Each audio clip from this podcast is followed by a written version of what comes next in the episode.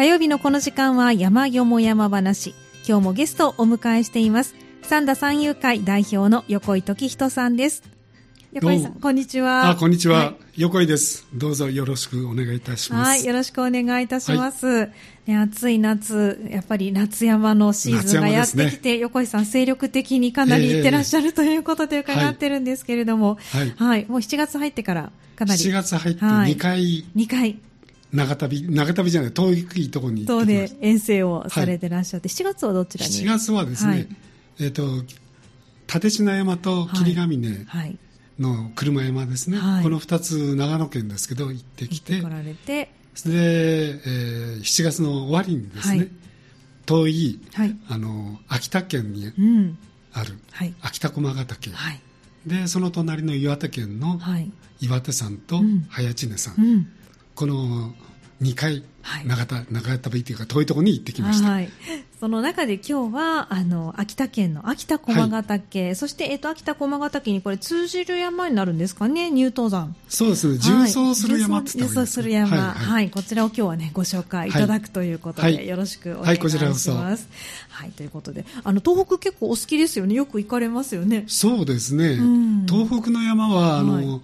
北アルプス高いところに比べてええ険しくないんですよね。あ、確かに、あんまり高さもない。高さも2000メートル以内です。うんまあちょっと岩手山はちょっと越しええますけども、えええ大体1600メートルか700メートルぐらいの山が多いんで、えええで、割とあの、まあ短時間というか、はい。4時間以内では登れますからね、うん登りはね。ええええええですから、アルプスの中に比べたら、うん。登りやすい山です、うん。はい、なるほど、そうなんですね。そして意外にアクセスもいい。そうですね。ね飛行機使えばはい。すぐ行けます、ね、そうですよね。はい。ということで、今回は秋田県ということですけど、どのような形で行かれたんですか？はい。あのいつものようにですね、ええ。朝一番の飛行機に乗りた朝いので。新規バスではい。伊丹空港まで朝早く行きまして、えええ7時半過ぎのですね、はい。秋田空港行きの飛行機に乗りましてね。7時半にあるんですね。はい。はい。ですから1時間20分ぐらいでえ秋田空港行きますのえで、はい。8時55分にはもうあ、秋田着いてますはい。はい。ですからそこからすぐレンタカー借りましてね、うん。で、1時間40分ぐらいですかね。はい。で、もう、秋田駒ヶ岳の登る元のところまで行けると、あ、北のところまで行けるという感じです。じゃあもう初日からすぐに登ることがはいはいできるということなんですねですね。はいまあ、あの、割と、こう、コース時間も、コースタイムも短時間の山が多いということでおっしゃってましたけど、初日の秋田駒ヶ岳というのは、これはどれぐらいのコあースタイム？の、秋田駒ヶ岳周回コースっていうんで、はい。これはあの、ぜひ私、あの、初めて山に登りたいとか、ハイキングしたいという方にもおすすめの山でして、そうなんですね。あの、私はい一回行ってるんですええ、ね。ええ。で、すごく、あの、花が綺麗な、うん。あの、花の百名山には、この秋田駒ヶ岳は選ばれてるんです。お、なるほど。ははいい。で、あの、あの、いわゆる百名山に入ってないんですけど、え二百名山には入ってる。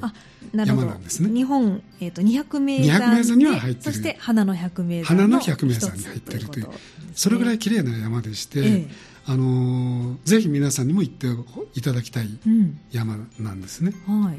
で、あの、割と登りやすい、登りやすい。はい。歩きやすい、うん。あの、そんな厳しい道も、ところもない、うん。そういう山です。そうなんです。標高としてはどれぐらいの？標高はですね、はいえっ、と、一番その、駒ヶ岳っていうのはそええの総称でしてね、あ、これもまた総称にな山のるんですね。山が駒ヶ岳って山田の名前ではなくて総称なんですね、ええ、ええ。でここはあの火山二重火山なんですね二重火山。はいですからあの阿蘇山と同じようなひでかいこう外輪山があるって感じですかね、ああ、なるほど。ではい。火口がいくつかありまして、えええあのいくつかこうやっぱり噴火した跡があります。え。はい。でその中でも一番高く、まあ、噴火した盛り上がったところっていうんですかね、うんうん。そこがあのおなめ岳っていう、はい。おなめっていうのは男女ですね。男女。あ、ほうほう。男女の。あの正式には女の目。目目玉の目。はい。女の目って書いておなめ岳というはい。こういううー山が一番高いこここがあのそうです1637メートルです。なるほど。はい。ですから、秋田駒ヶ岳で一番高いうんのが1637メーターということになります。まあ、いくつかその周回コースの中にもピークがええあるということそうですねなんですね。はい。で、そして、えっ、と、大体4時間ぐらいで。そうですね。まああの周回コース、はいおすすめの周回コースうん。は4時間から4時間半で回れます。はい。で、私たち、実は途中で二手に分かれたんですけども、はいあの、まあ、これまたの後ほどお話ししますけども、あの、4時間から4時間半はい。で周回できる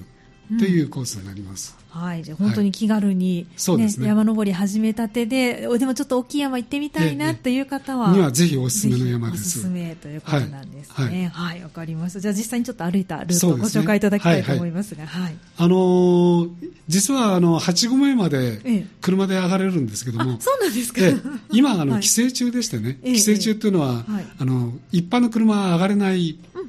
あの、通行禁止になってまして、えっと、夏の間、はいということですね。はい。シャトルバスが、はい。あの、午前中は頻繁に出てます。はい。ふもとからですね。ええ当然、あの、私たちが宿泊するホテルの目の前から出るんですけども、はい。あの田沢高原峡という温泉があるんですけど、はい田沢高原峡という温泉のところからはい。あのシャトルバスが出てまして、えええー30分に1本ぐらい出てます。はいそうなんですね。はい結構頻繁に出てますよね。でそうです。20分ぐらいで8合目まで行けます。はい。で私たちは11時42分だったかな、はい。ぐらいにあの8合目に着きまして。あ、もうこれはシャトルバス乗って。シャトルバス乗って、はい。あのホテルに車を置いてですね、うん。であのそこから11 11時42分に着きましたから、まあ、はい。50分ぐらいからがですね、うん。登りあの歩き始める登るというよりも歩き始める歩き始めてっていう感じなんですけど、はい。あの半時計回りに周回をしたわけです、はい。で先ほど言ったように4時間から4時間半で周回できるコースなんですけど、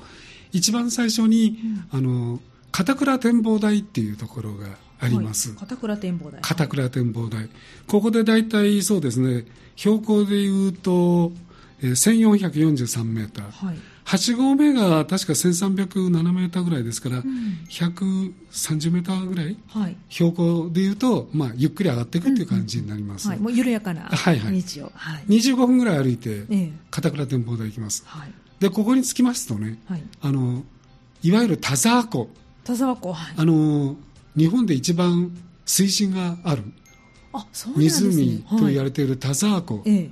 あの、辰子姫の像なんかもあるんですけどね、はいあの、田沢湖が、あの、眼下に見えます。あ、そんな場所になるんですね。はい。で、この日は非常に天気が良くてですね、うんあの、周りの山もよく見えまして、はいあのの歩いていく途中にもう花がたくさん咲いてます。あーいいですね先ほど言ったように花の百名山に入ってる山ですから、ええええ花がたくさん咲い,、ています。で、そこの展望台で、まあ、昼食取りましたね、ん12時ちょっと過ぎですから、はい昼食取りまして、でそこからまたちょっと下っていくんですけども、はい。そうですね、えー25分ぐらい歩きますと、阿弥陀池っていうところに、阿弥陀池ですね、はいこれ、河口湖ですね、はい。一番こうすり鉢状でいうと、まあ、ひ低いところになりますから、まあ、雪解けの水なんかも溜まってる、はい。そういう、うんあの河口湖がありまして、阿弥陀池っていうところがあります。はい。楕円形してるんですね。うん、そうなんで、ね。木道がそのはい周りぐるっと回ってます。ええ、えで、我々はその、えー河口湖のとこ、阿弥陀池行きまして、左側歩きましてね。え。は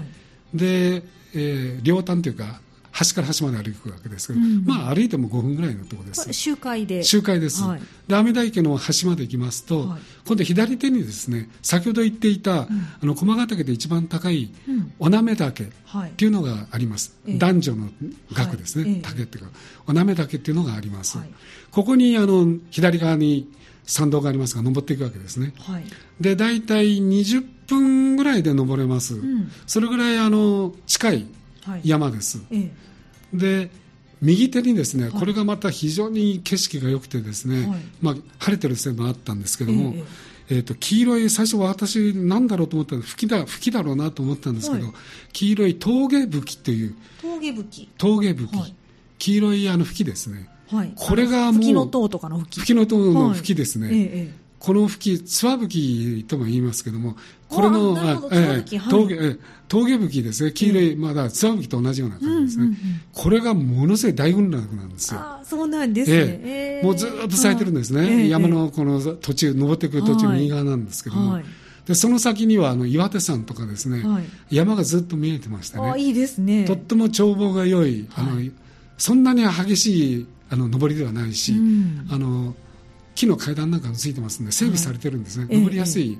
あの登山路です。はい。で20分ぐらいであの山頂に上がりましてね、うん。で山頂からはもちろんあの、はい。先ほど言った田沢湖なんかも見えますし、はい。周囲ずっとそのさっき言ってたあのいろいろな山がありますから見えます、えでそこでそうですね。あの、まあ、割と広い山頂でしたね、そこの上は、えはい。まあ、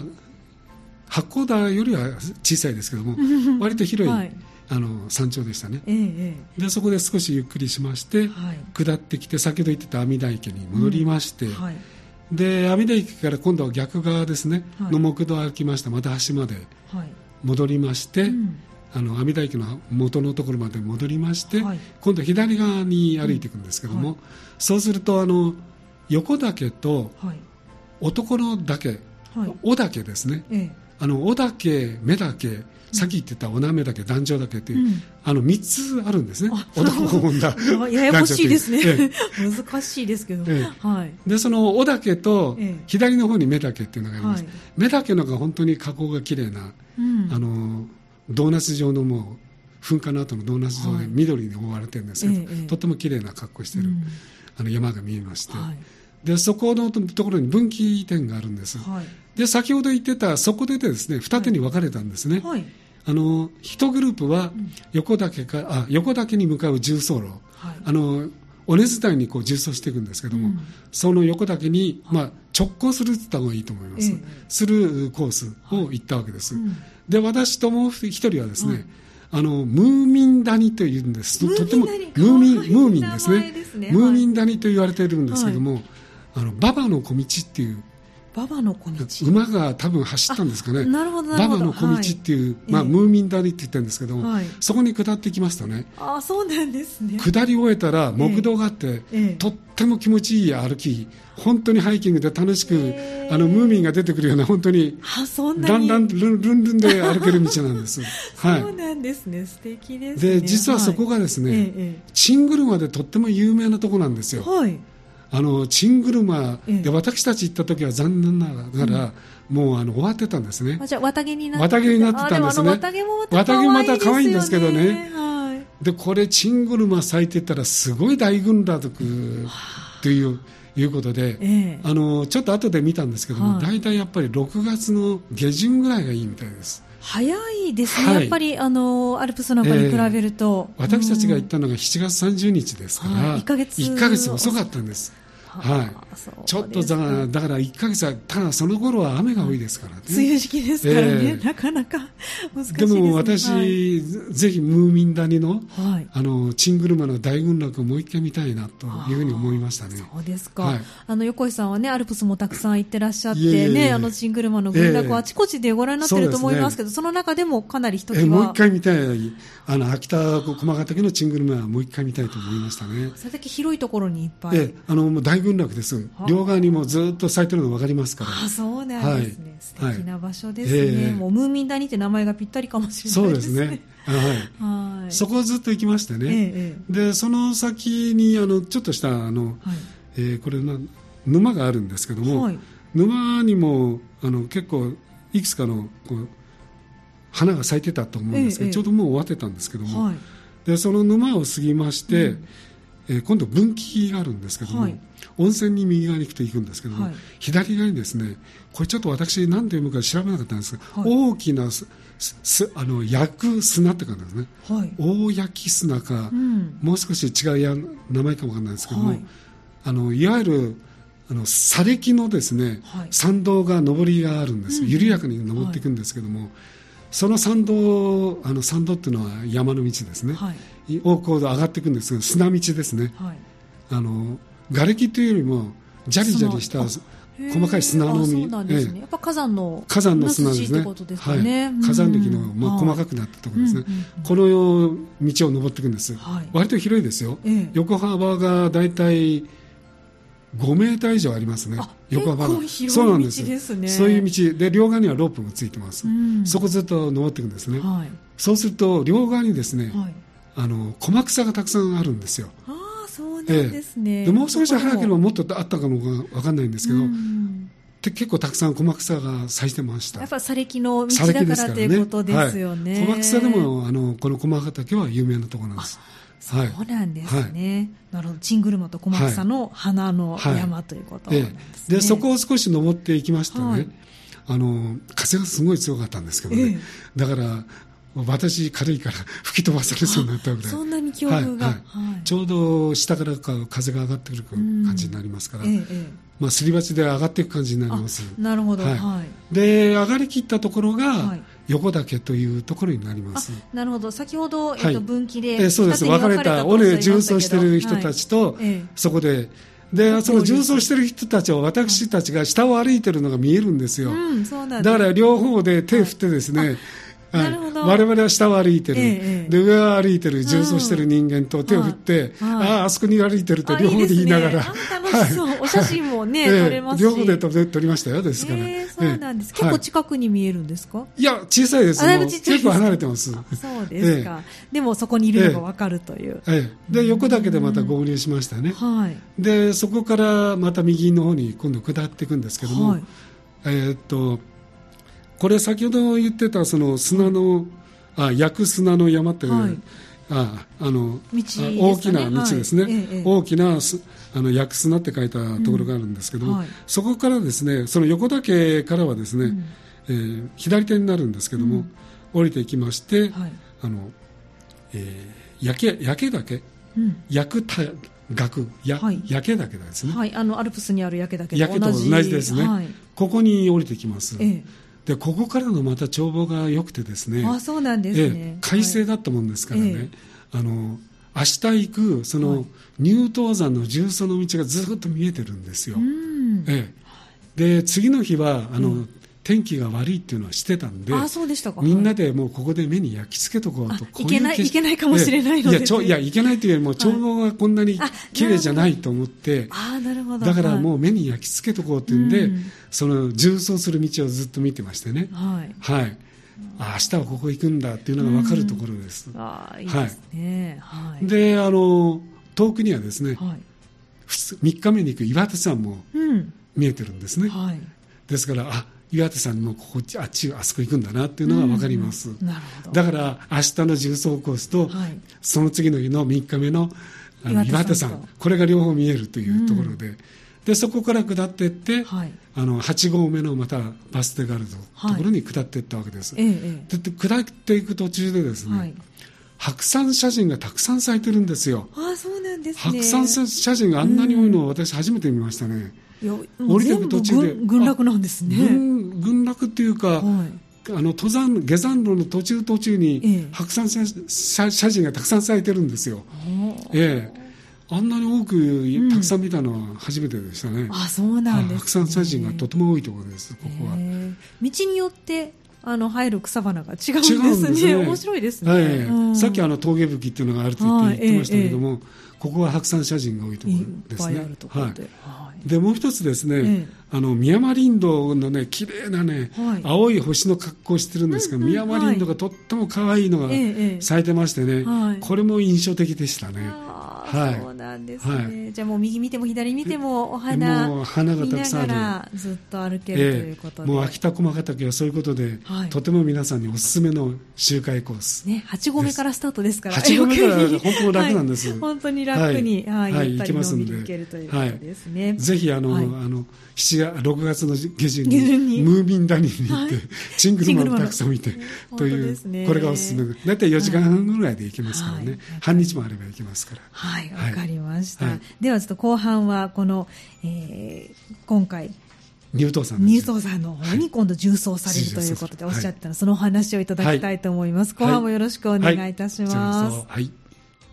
今日の山よも山話は三田三遊会代表の横井さんをお迎えしまして、秋田駒ヶ岳、そして後半には乳頭山のお話をしていただきます。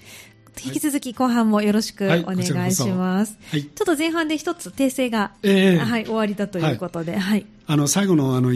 下ってったところ焼き岳と言ってたんですが、はい、焼き岳っていうのは違いまして、はい、焼き森山です。焼き森山。焼き森山です、はい、焼き森山に最後下って下ってそこからはしご目まで降りる降りるということですね、すみません、えー、とんでもないです、さあその途中にねお話がありましたけれども、横岳の山頂から乳頭山のね重走コースが見えましたとおっしゃっていたんですが、えー、2日目は乳頭山を重走された、ということなんですね。はい。これはどんなルートで、はい。行かれるんでしょうか、あのー、はい。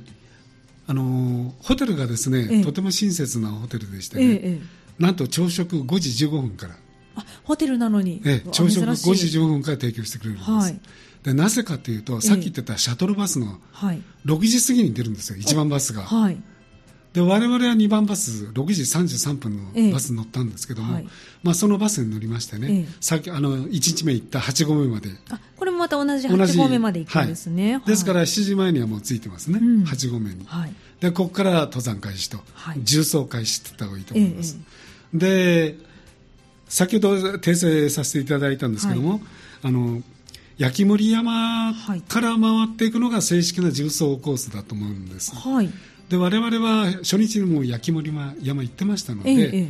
ちょと左側のコースになるんですけども、はい、笹森山という、はい、そちらの方から回っていくコースを取ったわけです、うんはい、でその笹森山の次に湯森山っていうのがあるんですけども、うんはい、みんな森がつくんですよ後ろに、えー、焼き森笹森湯森っていう。フォレストの森がつく。森山っていう、えー、かわいいですね、はい、だから真ん中の字はみんな森がつくという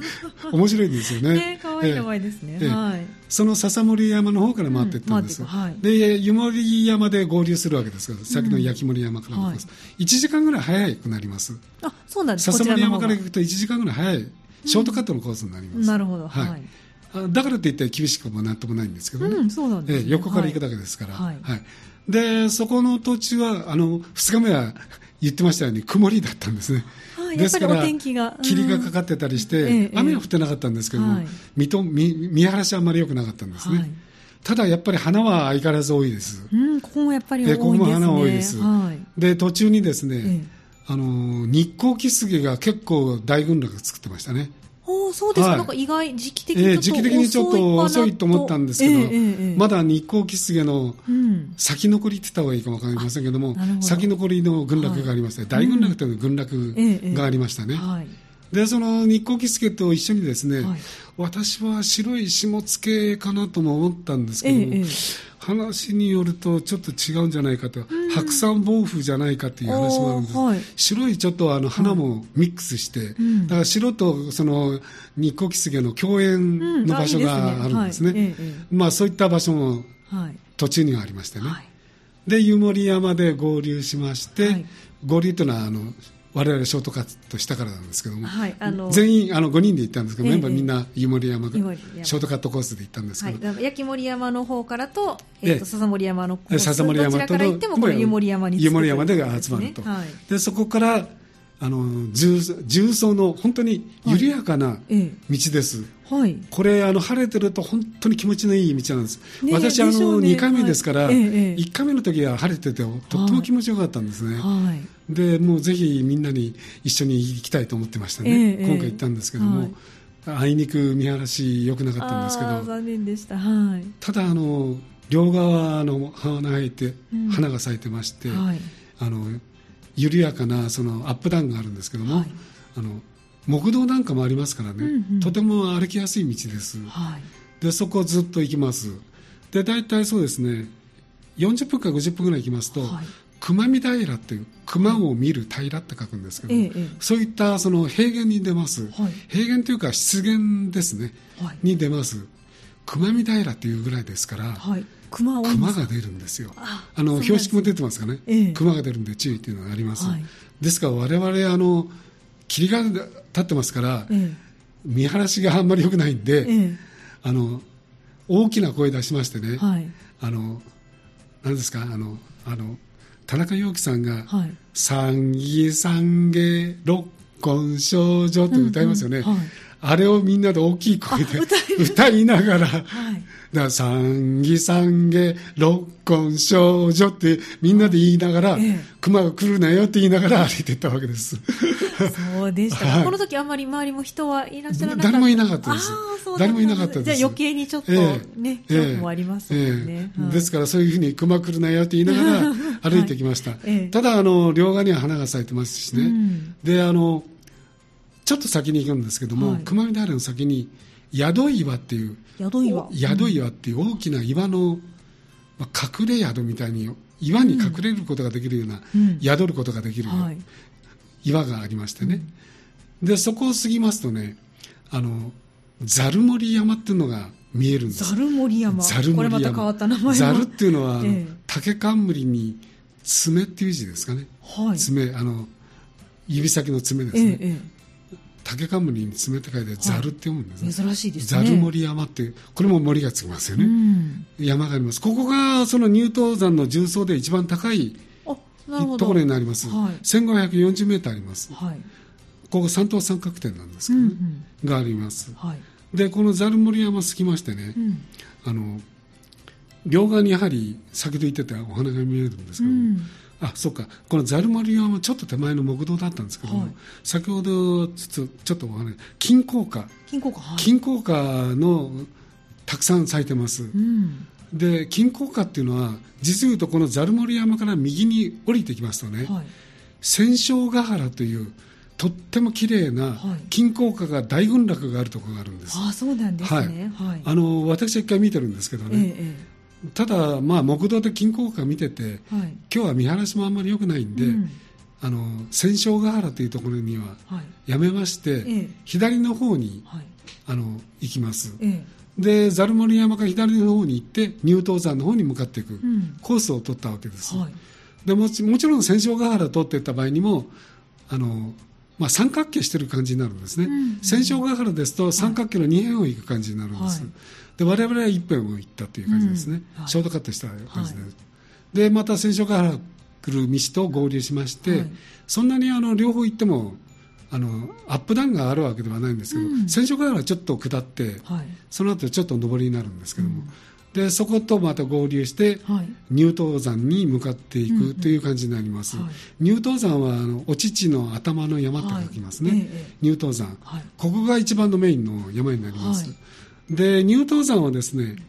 烏帽子岳とも言われてます、はい、烏帽子ですね。あの帽子の烏帽子かぶっていた、かぶって、ちょっと頭の先がこうひょこっとこう折れてる感じですね、うんうん、飛び出てるっていうか、はい、確かに岩の山で飛び出てる感じになってるんですね、うん、こういうちょっと変わった山です、はい。はい、で先ほど誰もいないって言ってたんですけど、ええ、実は途中で一人会ったんです、向こうから草を買ってきてるボランティアをしてる人が一人だけ、え、登山道路の草をですね、じゃりんじゃりんと草を買ってるで我々、来てくださってるんですね、やはりちょっと笹がこう小笹がこう登山路も出てますんでね、はい、これを払ってくれてるわけですよ。ありがたいです、ね、ありがたいです。本当に。ですからあのありがとうございますって言って、うん、途中からだからとっても歩きやすくなったわけです。笹がちょっと笹が。こう茂ってましたから 歩きにくいところもあったんですけども、えええあのただその途中で笹だけじゃなくて、うん、さっきは白山写真がって言いましたよね、うんうん、白山写真も無残にみんなじゃじゃりんじゃりんで切られてるんですよ。ええ、ですからうちの家内かわいそうなんで白山写真何本か拾ってホテルに持って帰りましたよ。あそうですか、はい、あまりじゃ地元の方にとったらちょっと、まあ、もう登山道ですからね。我々だったらもったいないと思うんですけどもあのそういう高山植物をみんな切っちゃってるわけですよ。はい、それちょっと悲しいですね。悲しいですけどね。はい、ええ、でそういうところをもう、ええ、あの歩きやすくなったところをまた登って、乳頭山の山頂に着きました。はい。で山頂でまあお昼ご飯を食べたんですけどね。え、まあ12時半ぐらいでしたでしたね。ですから歩き始めたのは7時ちょっと過ぎですから。うんうん。5時間半ぐらいですか、はい、結構距離というか時間はコスタもあるんですね、ね、さっき言ってたざる森山が中間点になると思います、えええであの本当のやったら千勝ヶ原を行くわけですけども、うんうん、ちょっとショートカットしましたから、はい、30分ぐらい短くなったんですけど、で乳頭山に、はい、あ先ほど言った我々ゆっくりゆっくり行きましたんでね。花見ながら、えはい、普通にちゃっちゃちゃっちゃ歩いたらもっと早いです、うん、あのまあ、ゆっくりゆっくり歩いてました、はい、12時半ぐらいでしたね、はい、でお昼ご飯を食べてでそこからはもう下っていきます、ええ、あの最初はちょっと、まあ、山ですから下ります、うん、でその後にあの分岐点がありましたね、はい、あの黒湯温泉というところにずっと下っていく道と、左側になるんですけども、道と田代平っていうところに行く2つに分かれるんです、これ両方行ってもちゃんと黒湯温泉のところには行けるんですけども、で私はあの1回目の時には黒湯温泉にすぐ下る道をたどりました、はい、この途中には一本松温泉という露天風呂があるんですよ、実言うと。私、1回目の時はそこにも入ったんですけど、ね、そうなんです、ね、パンツのままで入りましたけどね、えー、誰もいませんけどね、はい、もう自分であのホースからお湯持ってきて、水も入れて、はい、いい温度にして、それで入るんですけどね、えー、はい、いわゆる人っていう。ええー、人です。は、はい、そこが一本松温泉というのがあるんです、えー、まあ、そっちのコースはちょっとあの沢があったりしてちょっと険しいので、うん、今回安全策を取って、はい、田代平という方から行ったわけです、はい、で田代平には小屋がありましてね、はい、そこはあの1500円ぐらいで無人なんですけど泊まれる。だから事前に多分町に言っとくんですよね、そういうあの小屋もあります、でその前にはですね、うん、あのちょっとした沼がありましてね、えここの沼がですねこの田代平の沼が有名でしてね、え三柏三つ柏っていう白い花が咲くんですが、うん、私広報でかなと思ったんですけど、うん、後で調べたら三つ柏っていう、はい、この花があのこの沼には咲くんで有名なところなんです、はい、でそこでちょっとまた休憩しましてね、はい、でそこから木道があるんですけども、ずっとまたゆっくりゆっくり行きます、この両側も綺麗ですよ、いろんな花が咲いてましてあそうなんですね、はい、でここ行きまして、あそうちょっと一つ言うの忘れてましたね、はい、入東山に登る途中の、えー、さっきちょっと山登ったんですけど、はい、峰薄雪草っていうのが咲いてます。峰薄雪草はい、峰薄雪草っていうのはあの実はあの車山に行った時にもたくさん咲いてたんですけども、うん、峰薄雪草っていう、まあ、薄雪草なんですけども、はい、本来のエーデルワイスに行った薄雪草とはちょっと違います。花の格好が違う、はい、葉っぱが違います、えーこういう薄い木も咲いてます。うんそうなんですね。はい、本当でアルプスで見られるような花は結構はいそうですね。東北でも見られるということなんですね。はい。峰薄い木も、この乳頭山の上がっていく途中には咲いてます。はい。で先ほど言ってたその田代平から、はい、あの木道を歩きまして、うん、でちょっと行きますとねやっぱり下っていくんですね。はい。樹林の中を下っていくんですけど、うんうん、ちょっとあのーまあ、ちょっと霧が出てたせいもあるんですけど、えー、ちょっと滑りやすくてちょっと危なかったんですけどね、えー、あの霧が出てない普通だったら容易に下っていくことができるんですけどちょっと慎重に下ってきましたね、はい、でそうですね。30分ぐらいですかね、うん、下りますとえー、孫六温泉というところに出ます。温泉が多いですね温泉多いんです、はい、あのこの乳頭温泉のところはですね、ええ、あ乳頭温泉というのが一番有名なんですけども、うんうん、あの孫六温泉というところ、はい、ここで残念ながら今温泉あの閉鎖してて。あそうなんですか、えー、やっぱりあのコロナでしょうね。閉鎖してましたね。孫六温泉。そうなんですね、はい、じゃあここには入れず。えそこの温泉には入れず、うん、でここから5分ぐらい行ったところに黒湯温泉というのがあります、はい、で黒湯温泉はですねあの結構有名でして、うん、たくさんの人が来てましたよ、あそう温泉に入りに。観光客観光客がたくさん来てました、みんな車で来れますからね、はい、あの広い道なんです、ここは。うんうん、で我々は実は、はい、その高原ホテルっていうところに泊まったんですけども、はい、あの田沢高原のですね、ホテルに泊まったんですけども、ここの人からお迎えに来てもらったんです。来てくださるんですか、ええ、迎えに来てくれるんです、送迎ありなんです。ありがたい。ありがたいです。それがあってそここのホテルにしたんですけどね。あなるほど、はい、そうなんですね。ですから黒い温泉まで迎えに来ていただいて、はいえあのそこからはホテルまで戻ったわけです。あら、はい、すごくいいコースですね、はい、重曹っておっしゃってたので、帰りどうされるのかなと思ったんですけれども、はい、お迎えあり。で,、はい、で迎えがない時ではですね、黒い温泉からそうですね、歩いたら20分ぐらい私あの1回目の時はやはりそうなんですけど乳頭温泉というところまで行きますとね、はい、バスが出てます、うんうん、ですから乳頭温泉まで20分ぐらい、はい、あの広い車道ですけども歩いていくとバスもありますんでね、はい、あのホテルじゃなくてもお迎えがなくても、はい、ニュートン温泉まで行ったら、ええ、ニュートン温泉にあの休暇村もありますからね、うんうん、あの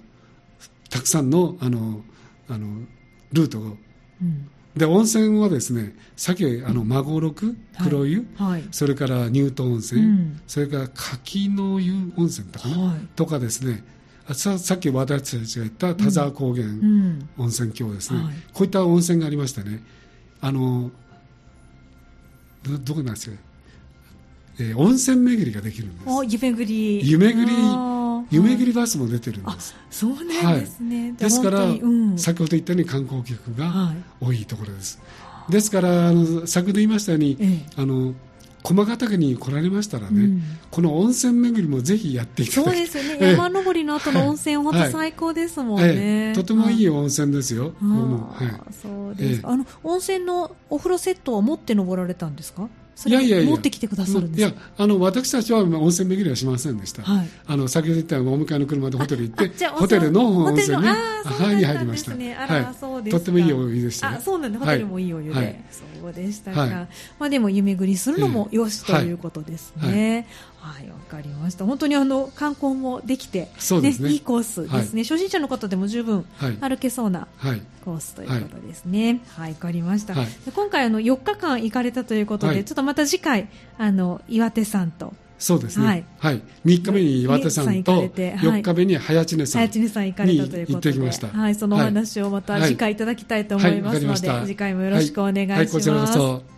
今日の山よも山話は、三田三遊会代表の横井時人さんをお迎えしまして、秋田駒ヶ岳、そしてそこからの重曹、入東山への重曹のお話をいただきました。はい、今日もありがとうございました。はい、こちらこそ。はい、失礼いたします。はい、以上、山よも山話のコーナーでした。